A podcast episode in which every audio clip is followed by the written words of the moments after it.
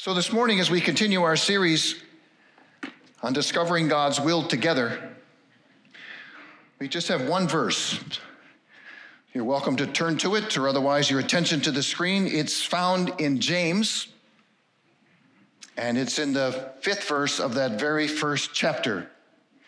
And there, James writes If any of you lacks wisdom, you should ask God who gives generously to all without finding fault, and it will be given to you.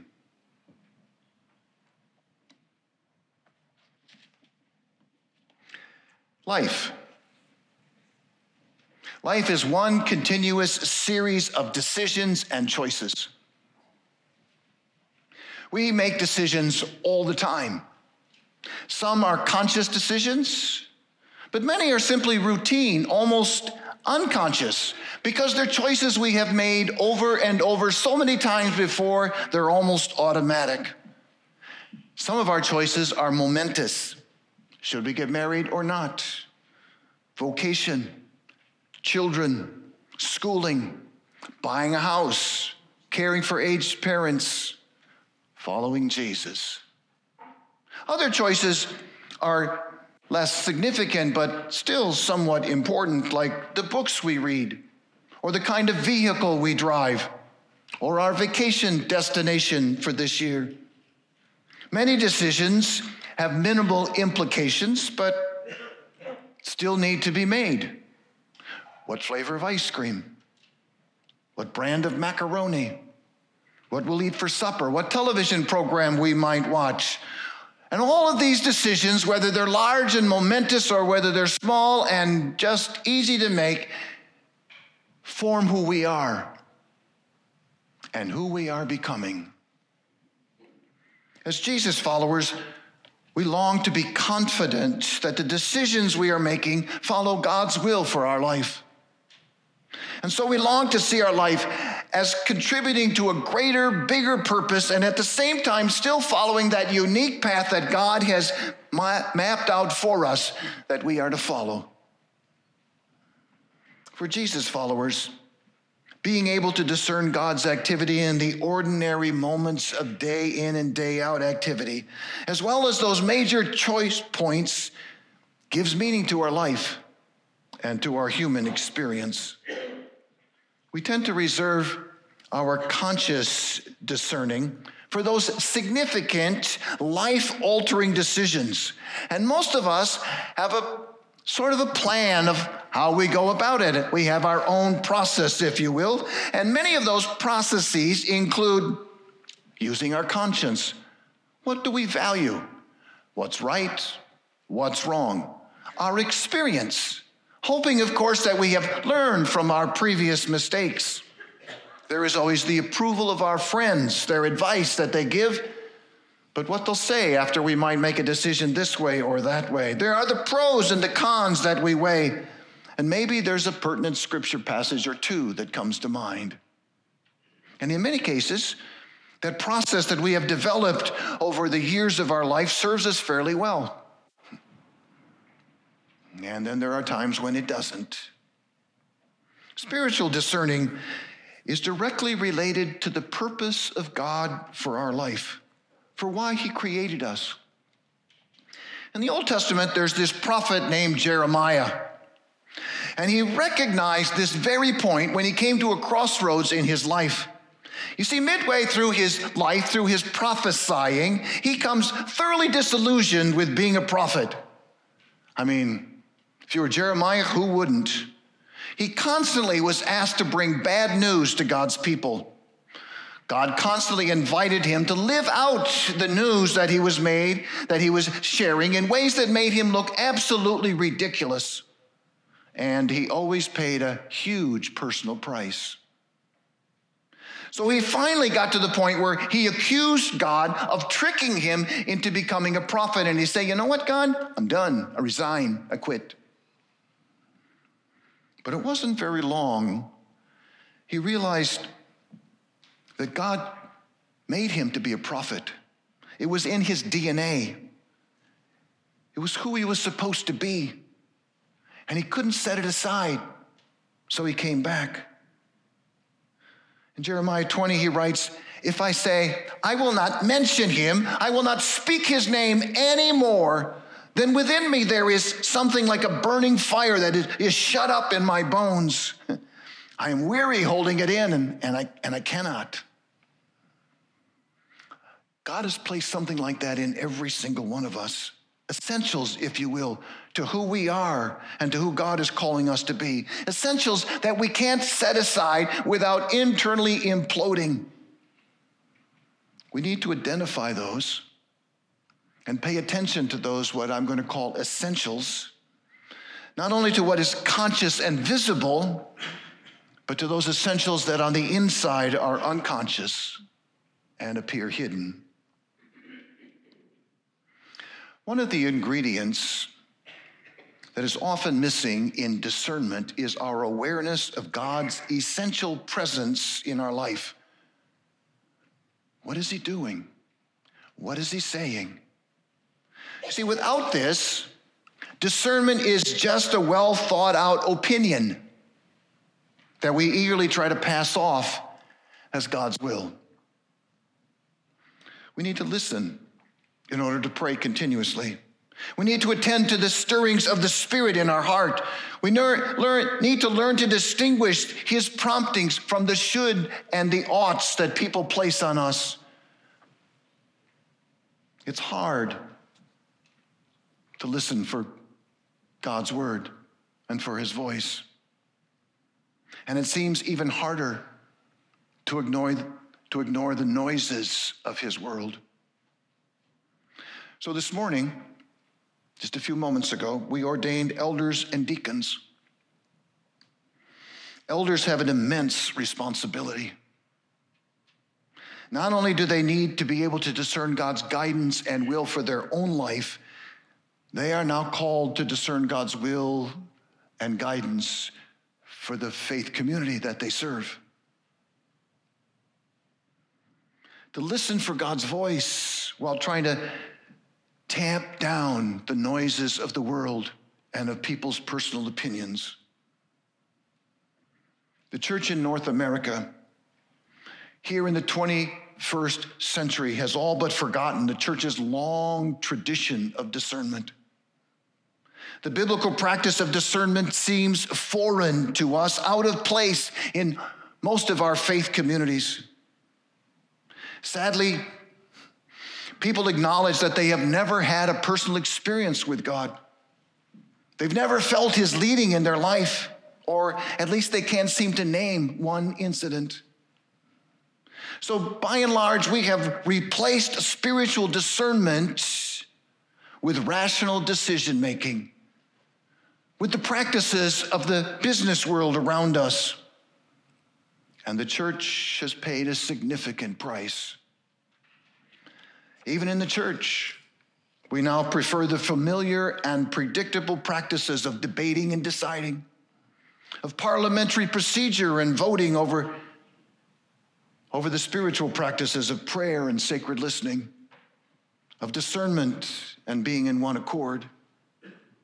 We tend to make decisions this way because far more church leaders are familiar with those business practices than they are with the biblical practices. So, to stay in our comfort zone, we form an agenda. We load it with all of the problems that need to be solved and all the decisions that need to be made. And one by one, we name the issue, we propose a solution, we debate the pros and the cons, we deal with the outliers, we call for a vote, we record the outcome, and we move on. We have decided. We're good. Our decision making is far more grounded in logical thinking and in rational discourse. You see, decision making focuses on resolving and negotiating outcomes that seem to be acceptable to the whole. So we use Robert's rules to promote effective decision making and to hopefully minimize conflict. We decide. And we think we're good. Except we're not. Those practice, practices inevitably succumb to political trade offs to power plays, to rushing to judgment. We forget all about God's presence. Decisions and the voting that often goes with them inevitably divide the group between winners and losers. Illustrations of those resulting disasters are seen on our television screens every single night from Washington, from the state capitals, and even from local governments. Sadly, those kinds of things are not only happening in the political sphere, they're happening in congregations and even in denominations around the world.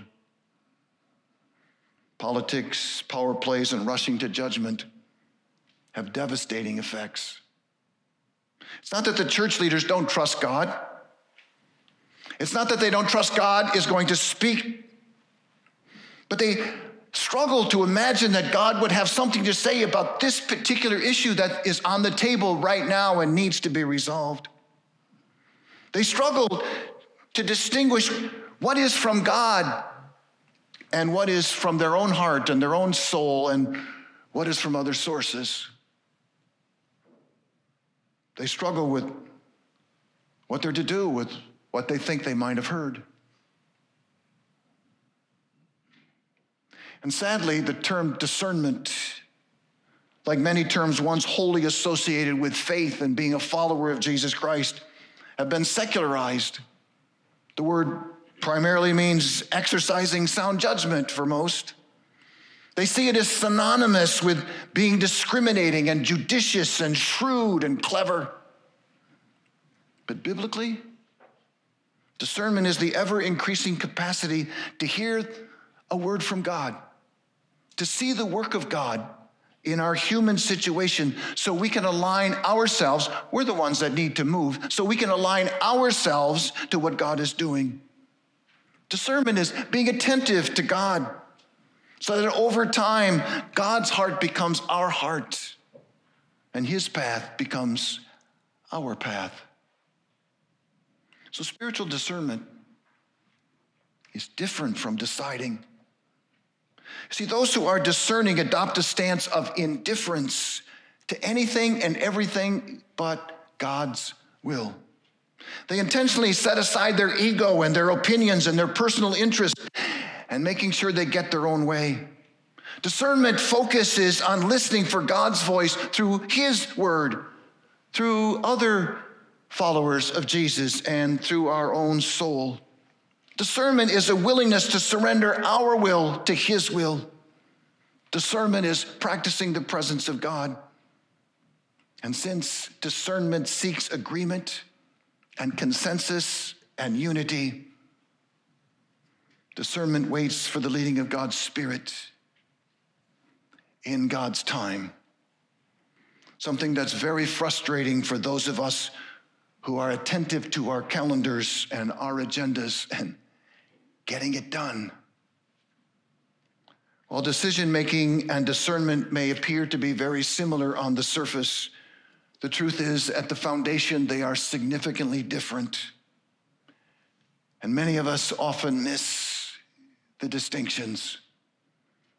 But for the most part, one is focused on us and our needs, and the other is focused on Him and His will.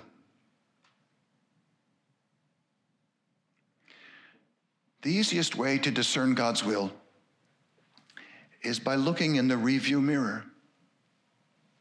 Hindsight is always clearer than foresight. If it turned out well, great. We say it's God's will. If it turns out poorly, we sort of figure we, we messed up. If we could just identify the process that has led to those helpful outcomes and compare it with the process used when we found misguided results, then we would have discerned something, something that would seem to me to be very helpful. Some time ago, we talked about a spiritual discipline called an awareness examen. We said an examen is a weight indicator on the scale. That is, it is the process of weighing or assessing a situation or an issue or even a process. You see, an examen is sort of like watching game film. And I apologize for a sports analogy, but here we go. Watching game film gives us the opportunity to notice our mistakes from the previous game or games with the assumption that if we can identify it as a mistake or a problem, we won't do it again. And at the same time, we notice what we did right and what we did well with the assumption that we're going to repeat those kinds of actions because they worked out pretty well. It provides us with the opportunity also to see the whole field whether that's soccer or lacrosse or football or baseball or the court, if you will, if you're into basketball or tennis. And to see it from a more complete vantage point than when we're actually playing in the game. We're able to see the execution of the plays. We're able to see the overall functioning of the team together. We're able to see the rise and fall of momentum. We're able to see where we lost our focus and where we lost our energy. It's an examen that David describes for us in Psalm 139. And he says it's to be brutally honest, it's to be prayerful, it's to be an evaluation and a review of what went well and what didn't go so great. Now, this prayerful self examination is more than just a naming of our sins and our failures, it's an invitation to notice and noticing and awareness are key elements in any discernment process, but to notice our motives and our desires behind our behavior, behind the choices and the decisions that we have made. So it is a recounting, if you will, of where we noticed God hmm, and followed Him, and where we noticed God and didn't follow Him, and where we failed to notice God at all and where we intentionally decided to hide from God. Tim Gallagher writes The prayer of examen is the specific searching every day to notice where God's love was active, where God's love was leading, to discern within what may be resisting his leading, and to discover the growth to which God is calling me tomorrow.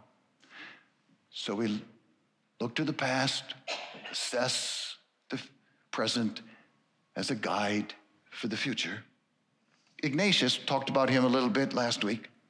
The guy who wrote the primer on spiritual discernment was so convinced of examen's importance that he required the Jesuits to put it into their rule of life and to do it every single day. He said it was more important than anything else they would do that day. But it's looking back. What good is it for making decisions about the future? And the answer again is looking back at the results of previous decisions can help us learn what to do as we look forward to future decisions. Because if we can't recognize God's presence in the past, how are we going to see God in the future? Recognizing God's presence in the past teaches us how and where to look for God tomorrow in the future so we can join in there. It is the same God that you and I see in our review mirror that we long to see in our windshield. What helped us make God focused decisions in the past can also help us to make God centered discernments in the future. In facing day to day as well as momentous decisions, we want to make the best possible discernments and decisions we can, both personally and together as a faith community. With some practice, good discernment processes can assist us in making those decisions with the attention and the energy they deserve. Through our choices, we can become the person that God has created us to be. And we can be the faith community that God is calling us to. So, discernment is wholly focused on prayer. Susan Beaumont writes The typical devotional prayer that precedes many of our board meetings and committees is not helpful for group discernment. She would note that instead of an opening prayer that invites us to think about more and more things, discerning prayer should be designed to bring us into the stillness, into the quiet, into having less things to think about so we can hear more of God as He speaks. But the first step in all discernment is prayer, especially the listening part of prayer, listening to God. All spiritual discernment must continue to be bathed in prayer because it's not about us, it's all about Him. There are three important prayers that I'd like to share with you. They are not scripted, they are not defined prayers, they are prayers that express and prepare our heart before God. The first prayer is called the prayer of indifference. The prayer of indifference. It's sometimes called shedding prayer. We think of indifference as a negative perspective, as a negative characteristic. We associate it with apathy and not caring. But spiritual indifference, spiritual indifference is a positive term, and it is, in fact, the single most important step in the discernment process. It means I will be indifferent to anything and everything except God's will. I will be indifferent to anything and everything except God's will. Spiritual indifference is a conscious decision to detach myself from any specific outcome. That is, from having it my way, getting it my way. Spiritual indifference is relinquishing whatever keeps us from choosing God's will. Maybe it's my ego or my opinion or my desired outcome or just the fact that I want to win. Spiritual indifference is where we want to follow God more than we want anything else in all of the world, more than looking good before other people, more than wealth or power, more than personal ownership or comfort or advantage. Spiritual indifference is, as Charles Olsen says, God's will, nothing more, nothing less, nothing else. But getting to that place of spiritual indifference is the single biggest challenge because when we enter into a discernment process about something, it's an important issue. And we all have important opinions about every important issue. It's something that matters, and it matters to us. Mary, the mother of Jesus, is the classic example of indifference.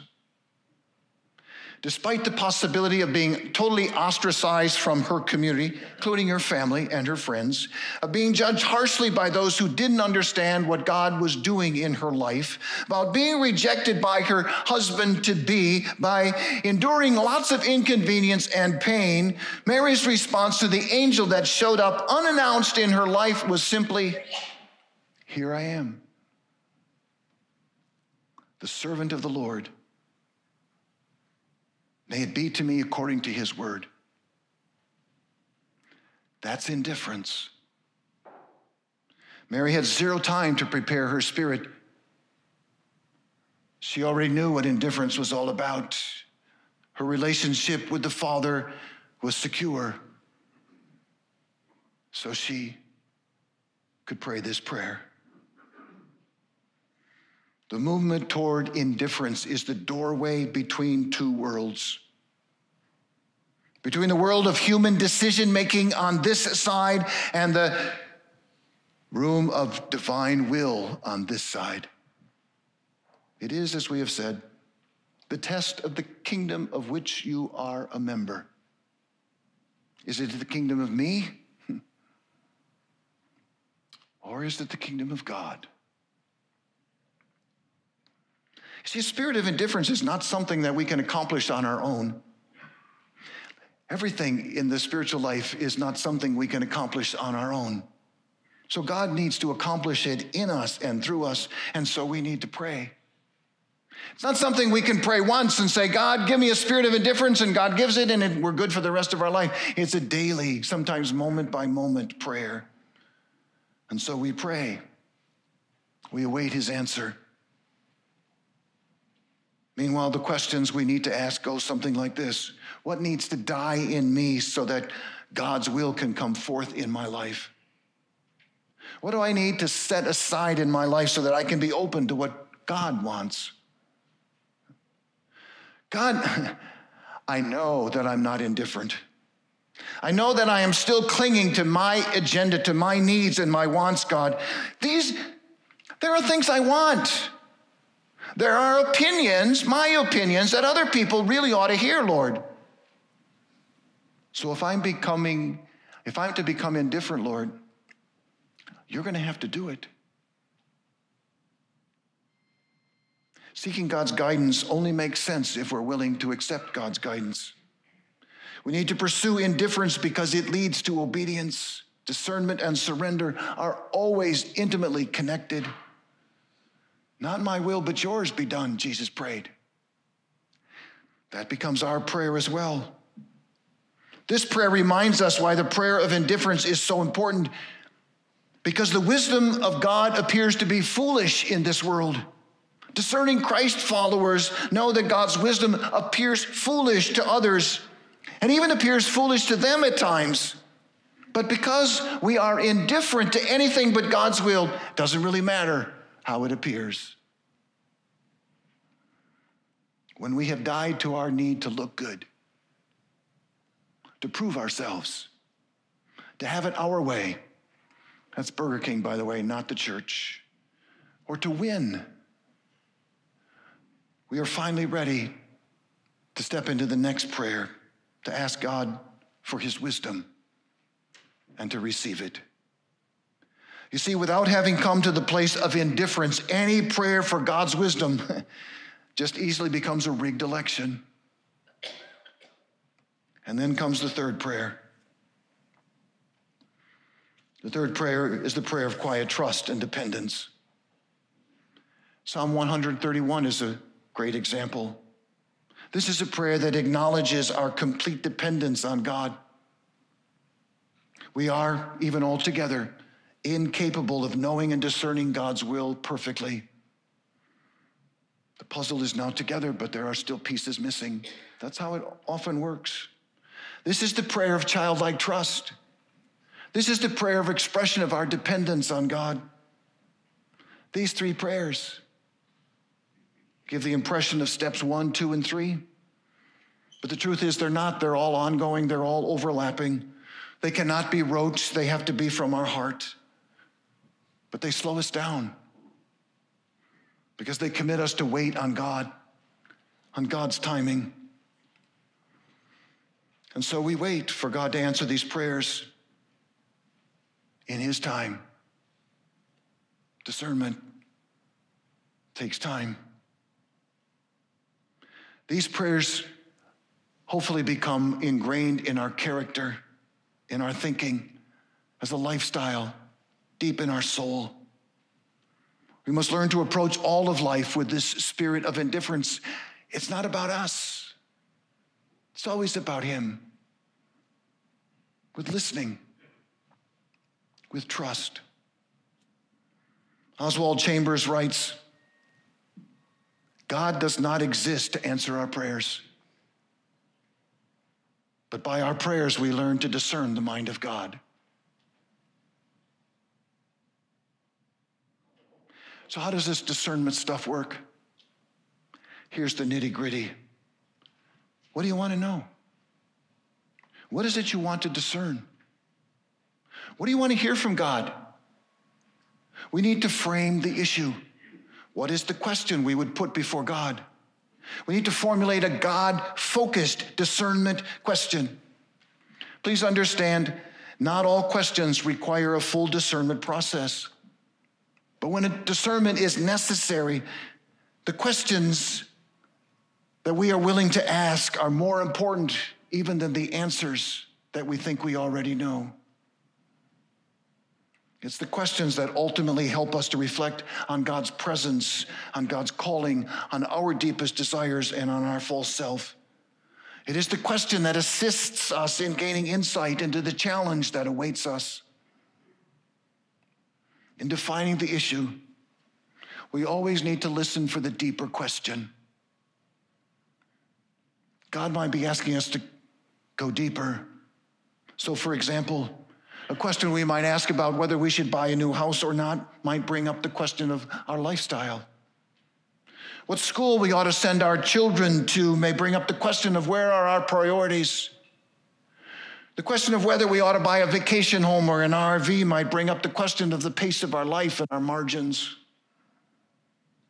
If we engage in those challenges as a spiritual practice, we ask God into those questions. We ask Him to help us bring clarity to those answers, to reveal to us His guidance. And even when we think we might know what the question is, we should always be open to a deeper question that God is calling us to, that is link, lurking there under the surface. Discernment always involves listening for that deeper issue. And then discernment typically happens in three basic steps. We've talked about the first one, but let's talk about it again for a moment. The first step is to get ready.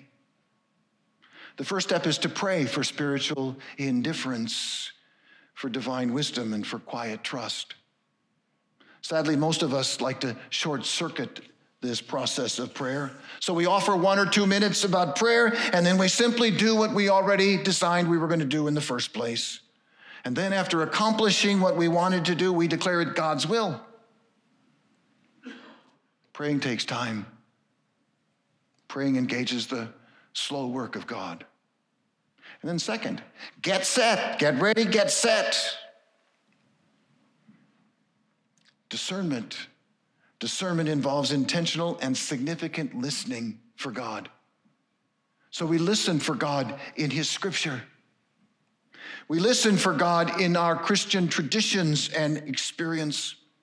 We listen for God in the inner promptings of His Spirit within us. We listen for God in our consolation and in our desolation that we talked about last week. We listen for God in the pertinent facts and information that surround this issue. We listen for God in other believers' experience and wisdom and listening.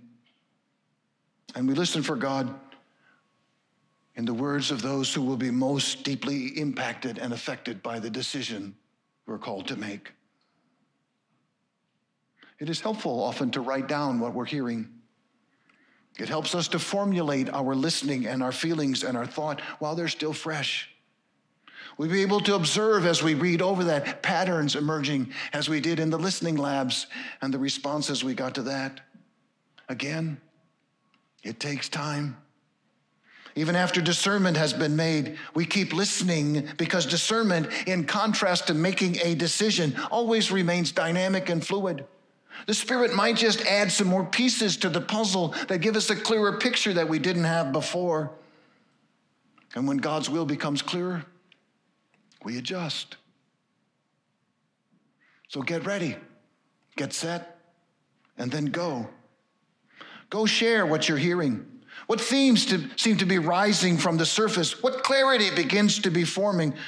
What can we agree on? What are we feeling together?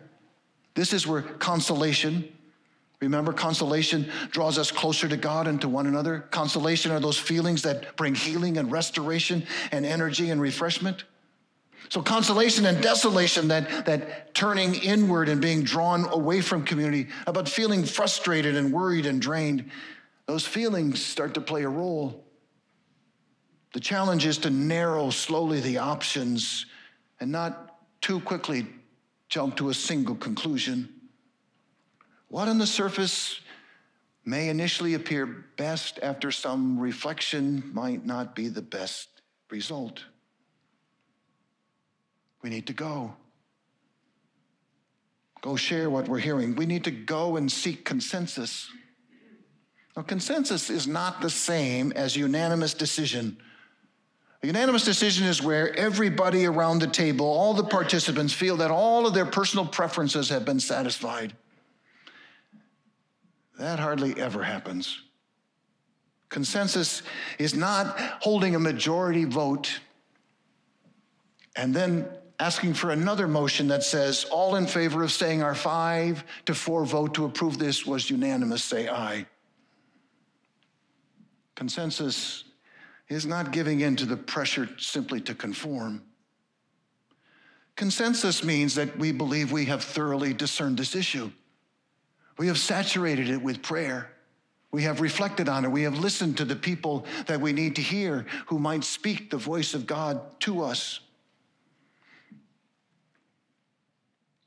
if we can all agree that the process has gone well, and now we begin to see those common themes come to the surface, we can agree on what just the next step is. That's consensus. Periodically, even consensus seems evasive. In that case, the invitation is back to prayer, back to listening, back to more reflection. Maybe God is inviting us to rest with the question for another day or a week or a month or more. Only as a last resort should discernment suddenly be turned into a decision with a majority vote. Once we believe we know what God wills, then we go and do it. That's the slow work of God. I'd like you just to note two simple things as, as we finish this. First, discernment takes time. It's hard to push water uphill. As much as we would like to hurry God along on His agenda, we can't bring clarity before it's time. The Holy Spirit does not act on our command or on our timetable. While discernment is a process of seeking God's guidance for specific issues and challenges, it is far more important that we intentionally seek God's guidance, that it becomes a way of life, personally in our own lives, but also in faith communities. And then, second, we will be blessed. If we intentionally make God the central part of our discerning process, we can't fail even if what the result turns out to be is less than ideal in our mind. Because ultimately, discernment is not going to be measured by the outcome or by the results, but by the blessing we discover from our increased awareness of God's presence and activity in our lives and in the unity we experience in the family of God. So, even if our discernment doesn't turn out like we hoped, we will be blessed. Because we have spent time with him in prayer, we have sought his face, and we have listened to his voice. Let's pray together.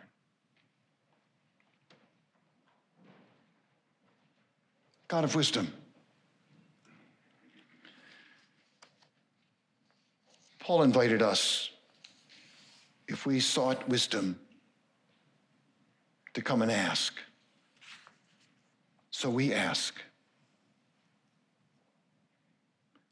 Father, give us wisdom.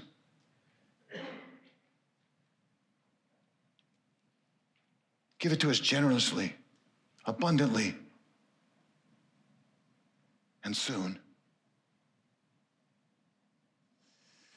Father, may we labor together as we discern your will for the building up of your world and your church. Counsel us to act and then to wait.